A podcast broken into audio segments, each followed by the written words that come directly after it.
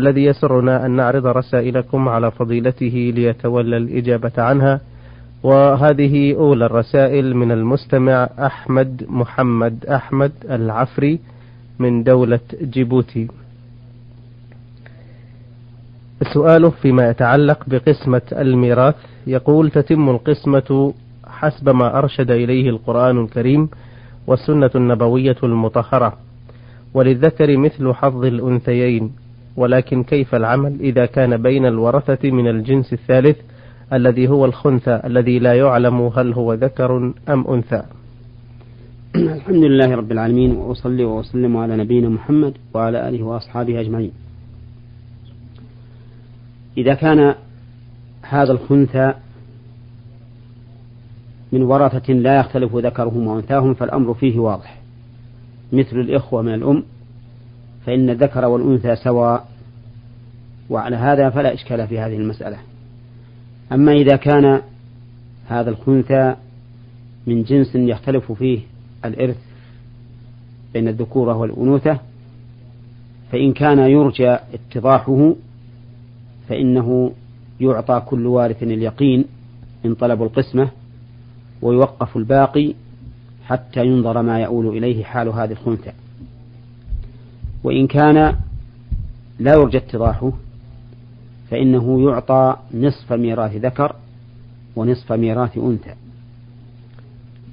لأن الحكم يدور مع علته وجودا وعدما فكما أن هذا الشخص فيه جانب من الأنوثة وفيه جانب من الذكورة فإنه يعطى نصف هذا ونصف هذا.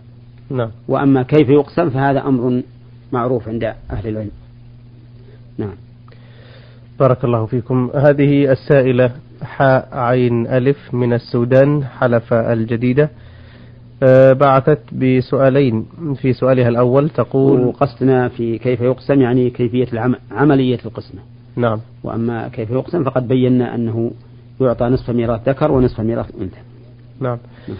آه، سؤالها تقول هل يجوز للمرأة أن تتصدق من مال زوجها للأموات كوالديها أو أقربائها؟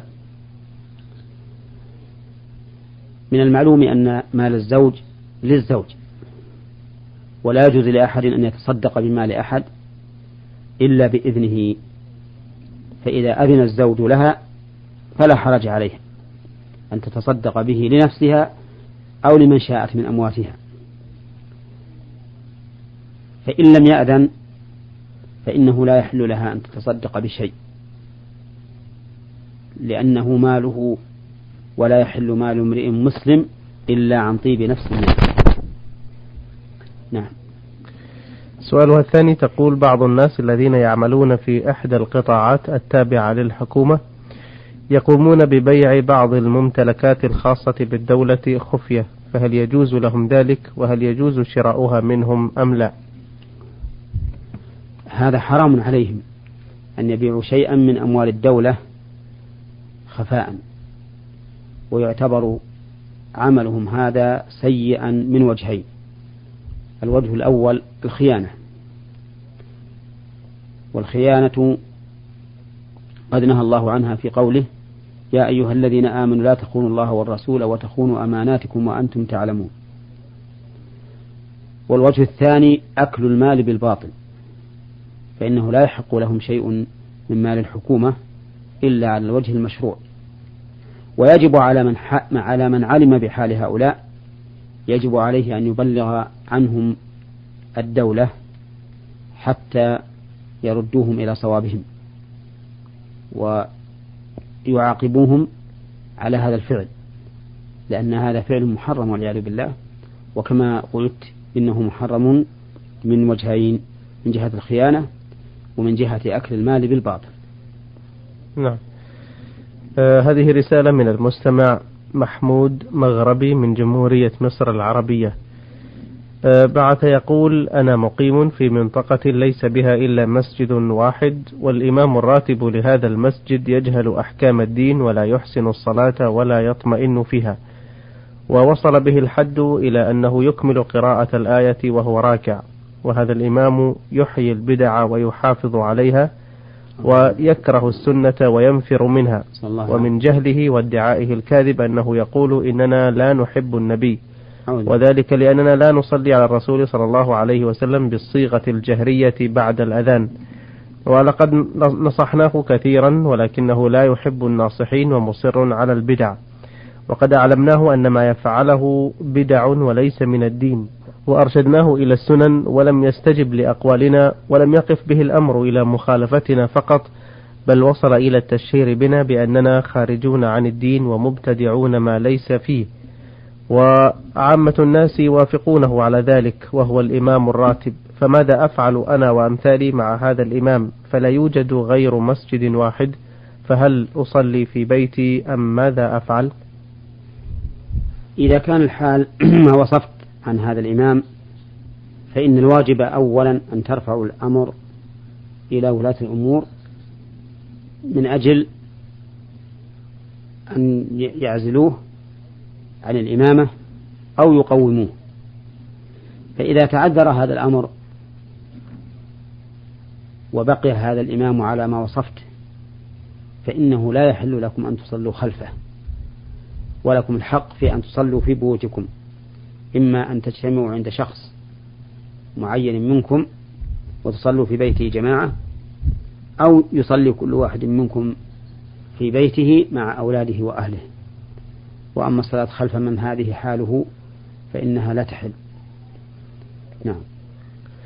له سؤال آخر يقول هل تجوز الصلاة على يسار الإمام من غير عذر إلا أنه يفعل ذلك خشية فوات الركعة فيركع على يسار الإمام لأنه أقرب أقرب مكان له عند دخوله من باب المسجد والبعض يصلي خلف الصف منفردا بحجة إدراك الركعة أيضا فهل هذه الصلاة صحيحة؟ فقد قرأت حديثا لرسول الله صلى الله عليه وسلم لا صلاة لمنفرد خلف الصف أو ما معناه فما مدى صحة هذا الحديث؟ سؤالك تضمن أو سؤال هذا الرجل تضمن مسألتين المسألة الأولى الصلاة عن يسار الإمام. نعم. والصلاة عن يسار الإمام خلاف المشروع. فإن رسول الله صلى الله عليه وسلم لما قام يصلي من الليل فجاءه ابن عباس رضي الله عنهما فوقف عن يساره فأخذ النبي صلى الله عليه وسلم برأسه من ورائه فجعله عن يمينه. فهذا الرجل الذي صلى عن يسار الإمام نقول له إن فعلك هذا خلاف هدي النبي صلى الله عليه وسلم. وقد اختلف أهل العلم هل وقوفه هذا محرم فتكون صلاته باطلة؟ أو هو خلاف الأولى فتكون صلاته صحيحة لكنه ترك الأولى؟ وعلى كل حال فالأحوط للمرء أن لا يصلي عن يسار عن يسار الإمام وأن يكون عن يمينه كما فعل النبي عليه الصلاة والسلام بابن عباس رضي الله عنهما. أما المسألة الثانية فإنها الصلاة خلف الصف منفردا. والصلاة خلف الصف منفرد منفردا لا تجوز على القول الراجح وهو المشهور من مذهب الإمام أحمد وإن كان عنه رواية أخرى أنها تصح وهو مذهب الأئمة الثلاثة مالك وأبي حنيفة والشافعي. ولكن الراجح أنها لا تصح خلف الصف منفردا إلا إذا تعذر الوقوف في الصف بحيث يكون الصف تاما فإنه يصلي الإنسان خلف الصف منفردا تبعا للإمام لأنه معذور. ولا واجب مع العجز كما قاله أهل العلم رحمهم الله. وإذا كان الرسول عليه الصلاة والسلام جعل المرأة تقف خلف الصف منفردة عن الرجال للعذر الشرعي وهو عدم إمكان وقوفها مع الرجال. فإن العذر الحسي أيضا يكون مسقطا لوجوب المصافة وذلك لأننا في هذه الحال إذا لم يجد الرجل إلا صفا إلا موقفا خلف الصف منفردا إما أن يصلي منفردا خلف الصف مع الإمام أو يصلي منفردا وحده عن الجماعة أو يجذب واحدا من الصف ليكون معه. أو يتقدم ويصلي إلى جانب الإمام. نعم. هذه الأحوال الأربع التي يمكن أن تكون بالنسبة لهذا الرجل الذي لم يجد موقفا في الصف. فنقول له أما التقدم إلى الإمام حتى يكون إلى جانبه فإن فيه محذورين. أحدهما أن أحدهما الوقوف مع الإمام في صلاة الجماعة وهذا خلاف السنة لأن الأفضل أن ينفرد الإمام في مكانه ليكون إماما متميزا عن الجماعة منفردا عنهم في المكان ليعرف أنه إمام وأنه لا ثاني معه. ولا يرد علينا هذا قصة أبي بكر رضي الله عنه حين جاء النبي عليه الصلاة والسلام وأبو بكر يصلي بالناس فكان على يسار أبي بكر وأبو بكر عن يمينه لأن قصة أبي بكر كان أبو بكر رضي الله عنه هو الإمام أولا ويتعذر أن يرجع إلى صف وراءه لأنه متصل. فوقوف أبي بكر هنا على سبيل الضرورة. أقول إنه إذا تقدم إلى الإمام ووقف معه يكون خلاف السنة المطلوبة في حق الإمام وهو الانفراد وحده أمام جماعته. المحظور الثاني أنه إذا تقدم مع الإمام فإنه سوف يتخلل الصف أو صفين أو ثلاثة حسب ما يجد أمامه من الصفوف. وهناك محظور ثالث أيضا بل فوات أمر مطلوب وهو أنه إذا تقدم وصلى مع الإمام ثم دخل آخر ولم يجد مكانا في الصف فمعناه أنه سيتقدم أيضا إلى الإمام ويكون مع الإمام رجلان. لكن لو أن هذا لم يتقدم إلى الإمام وبقي وصف وبقي خلف الصف ثم جاء الثاني صار صفا معه. نعم. هذه واحدة. أما جذبه لواحد من الصف خلفه من الصف الذي أمامه فهذا أيضا يترتب عليه عدة محاذير. المحذور الأول فتح فرجة في الصف. وهذا من قطع الصف. وقد قال النبي عليه الصلاة والسلام من قطع صفا قطعه الله. ثانيا أن هذه الفرجة التي حدثت في الصف في الغالب أن الناس يتقاربون وحينئذ يؤدي إلى حركة جميع الصف. كلهم يتحركون. ولولا جذب هذا الرجل ما تحرك الصف وبقي الناس على طمأنينتهم. نعم. المحذور الثالث أنه ينقل صاحبه الذي جذبه من المكان الفاضل إلى المكان المفضول. في هذا نوع اعتداء عليه. المحذور الرابع أنه لا بد أن يحدث عنده شيئا من التشويش. إذا جذب فإن الإنسان لا بد أن يكون عنده فزع أو نحوه مما يوجب عليه تشويش صلاته. وقد يمانع بعضهم. قد يمانع. نعم ربما يمانع ويحصل في نعم. هذا. وبعضهم أيضا ربما يمد يده ويضرب من أراد أن يجذبه. فالمهم كل هذه المحاذير موجودة في جذب الإنسان من الصف حتى يكون مع هذا المنفرد. نعم. بقي الحالة الثالثة أن نقول انصرف ولا تصلي مع الجماعة لأن الصف تام وحينئذ نحرمه من صلاة من صلاة الجماعة. ويكون منفردا في موقفه وفي صلاته أيضا. يبقى عندنا الحال الرابعة أن نقول له كن خلف الصف منفردا في المكان موافقا في الأفعال. وهذا هذه الأخيرة هي خير الأقسام بلا شك. فإذا كانت هي خير الأقسام فإنها تكون هي المطلوبة. ونقول له قف خلف الصف وصل مع الإمام منفردا. لأنك معذور. وأما قول الرسول عليه الصلاة والسلام لا صلاة لمنفرد خلف الصف فهذا حمله من يرون أن المصافة ليست بواجبة حملوه على أنه نفي للكمال. قالوا إن هذا نفي للكمال وليس نفي للصحة. نعم. يعني الصلاة صحيحة لكنها لكنها الأجر ناقصة. الأجر ناقص. لكنها ناقصة لأنه لأنهم يقولون إن نقول لا صلاة أي لا صلاة كاملة. نعم. لمنفرد خلف الصف ووازنوا ذلك بقوله صلى الله عليه وسلم لا صلاة بحضرة طعام ولا وهو يدافعه الأخبثان. فإن المراد هنا لا صلاة كاملة. نعم. ولكن هذا المذهب أو هذا الطريق ليس بصحيح لأن الأصل فيما نفاه الشرع انتفاء الصحة هذا هو الأصل إلا إذا وجد دليل على أن المراد انتفاء الكمال فيحمل على انتفاء الكمال وإلا فالأصل أن النفي نفي للصحة وبهذه المناسبة أود أن أبين أن ما ورد نفيه في النصوص فله ثلاث حالات. الحالة الأولى أن يكون نفيا لوجوده وهذا هو الأصل. نعم. مثل لا خالق إلا الله.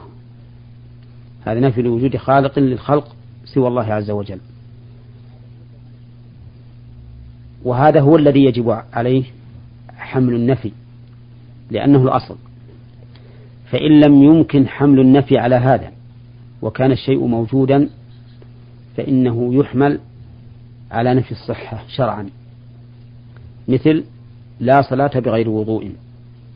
فالإنسان قد يصلي غير متوضئ وتوجد الصلاة لكنها شرعا منفية وهذا نفي للصحة.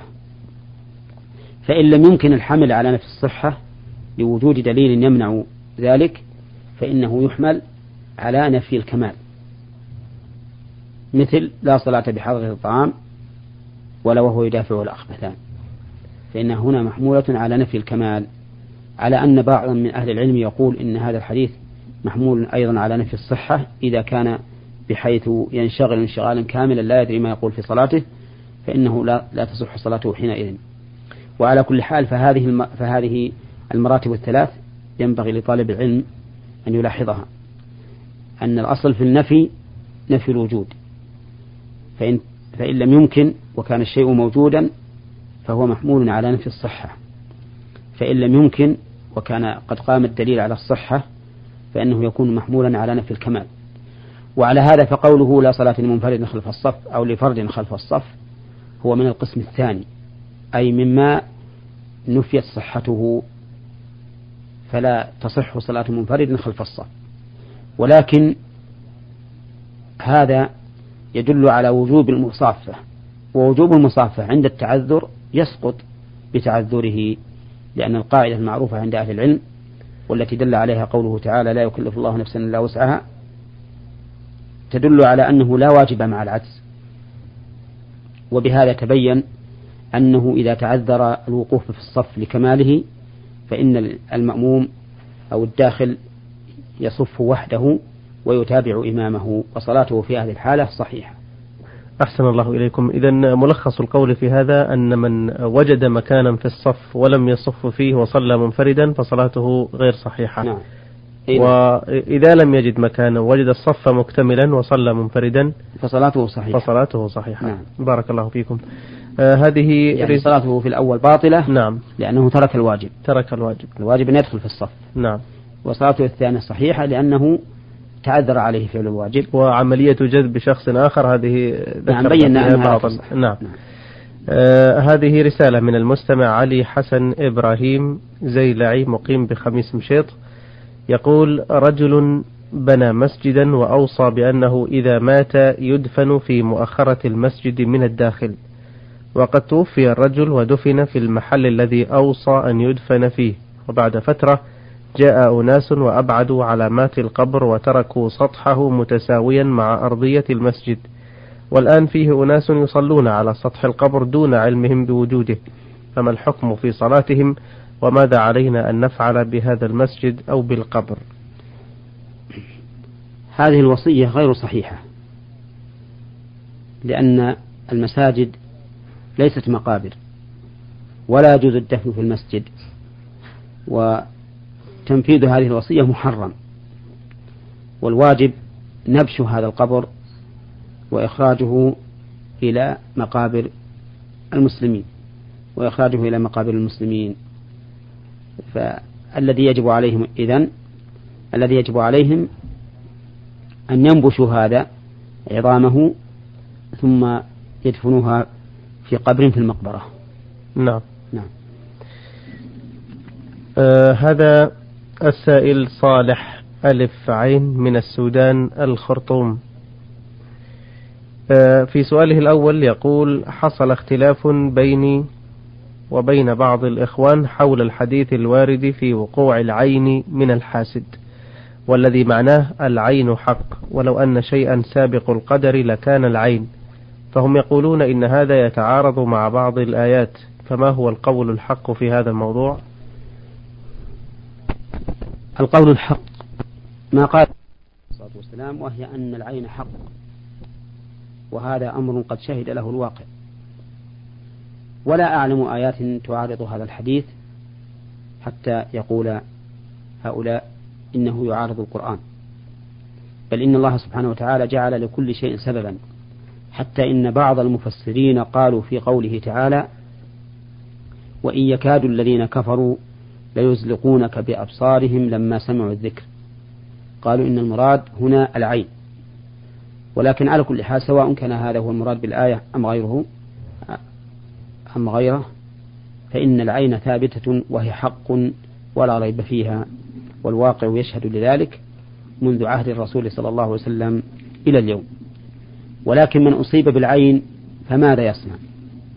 يعامل بالقراءة وإذا علم عائنه فإنه يطلب منه أن يتوضأ ويؤخذ ما يتساقط من ماء وضوئه ثم يعطى للعائن يصب على رأسه وظهره ويسقى منه وبهذا يشفى بإذن الله. وقد جرت العادة عندنا أنهم يأخذون من العائن ما يباشر جسمه من اللباس مثل الفنيلة والطاقية وما أشبه ذلك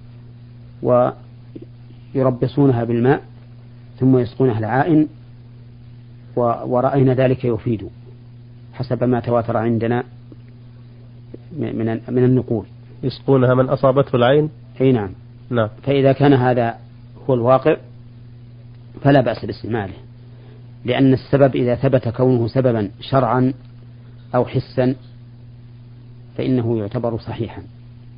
أما ما ليس بسبب شرعي ولا حسي فإنه لا يجوز اعتماده مثل أولئك الذين يعتمدون على التمائم ونحوها يعلقونها على أنفسهم ليدفعوا بها العين. فإن هذا لا أصل له سواء كانت هذه من القرآن أو من غير القرآن. نعم. له سؤال آخر يقول حصل خلاف أيضا حول وجود السحر حقيقة وأن الرسول صلى الله عليه وسلم قد سحر فهم ينكرون ذلك محتجين بقوله تعالى والله يعصمك من الناس. فما هو الحق في هذا وكيف نفسر هذه الآية؟ الحق في هذا أن السحر ثابت ولا مرية فيه وهو حقيقة. وذلك بدلالة القرآن والسنة. أما القرآن فإن الله ذكر عن سحرة فرعون الذين ألقوا حبالهم وعصيهم وسحروا أعين الناس واسترهبوهم حتى إن موسى عليه الصلاة والسلام كان يخيل إليه من سحرهم أنها تسعى وحتى أوجس بنفسه خيفة. فأمره الله تعالى أن يلقي عصاه فألقاه فإذا هي ثعبان مبين تلقف ما يأفكون. وهذا أمر لا إشكال فيه. وأما أن الرسول عليه الصلاة والسلام سحر فإنه حق. فقد ثبت عن النبي عليه الصلاة والسلام أنه سحر من حديث عائشة وغيرها وأنه كان يخيل إليه أنه أتى الشيء وهو لم يأته. ولكن الله تعالى أنزل عليه سورتي قل أعوذ برب الفلق وقل أعوذ برب الناس فشبه الله تعالى بهما وأما قوله تعالى والله يعصمك من الناس فلا ينافي هذا هذا إن كانت الآية لم تنزل بعد وأنا الآن ما يحضرني هل, هل هذه الآية قبل سحره أو بعده والظاهر لي أنها بعد السحر وإذا كانت بعد السحر فلا إشكال فيها نعم. جزاكم الله خيرا. هذا المستمع ميم سين عين من حائل آه، بعث برسالة يقول فيها لي أخت توفيت وكان لديها مجموعة من الحلي الذهبية وقد أنجبت ابنتين وابنا واحدا.